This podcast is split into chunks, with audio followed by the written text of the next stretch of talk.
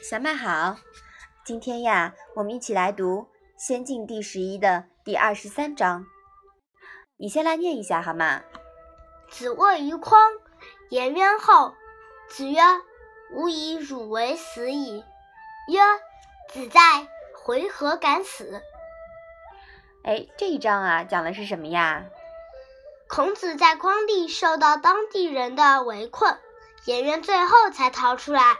孔子说：“我以为你已经死了呢。”颜渊说：“夫子还活着，我怎么敢死呢？”嗯，好的。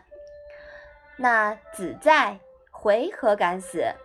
这句话呀，很多人都来拿来表扬颜回，说颜回啊不敢先孔子而死，意思是要侍奉孔子到死。但是呀，其实这句话从另一个角度来理解的话呢，其实好像也不是一句好话。就比如说，你关心某个人的生命危险的时候。他却对你说：“你还没死，我怎么会死呢？”你会觉得这句话呀，不是在咒你，而是在奉承你吗？嗯，这种感觉好像不是很好。所以我们说呀，呃，我们说话的时候呀，还是要注意你的表达方式。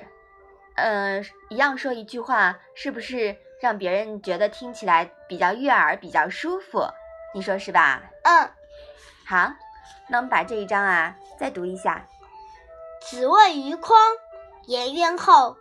子曰：“吾以汝为死矣。”曰：“子在，回何敢死？”嗯，好的。那我们今天的《论语》小问问呀，就到这里吧。谢谢妈妈。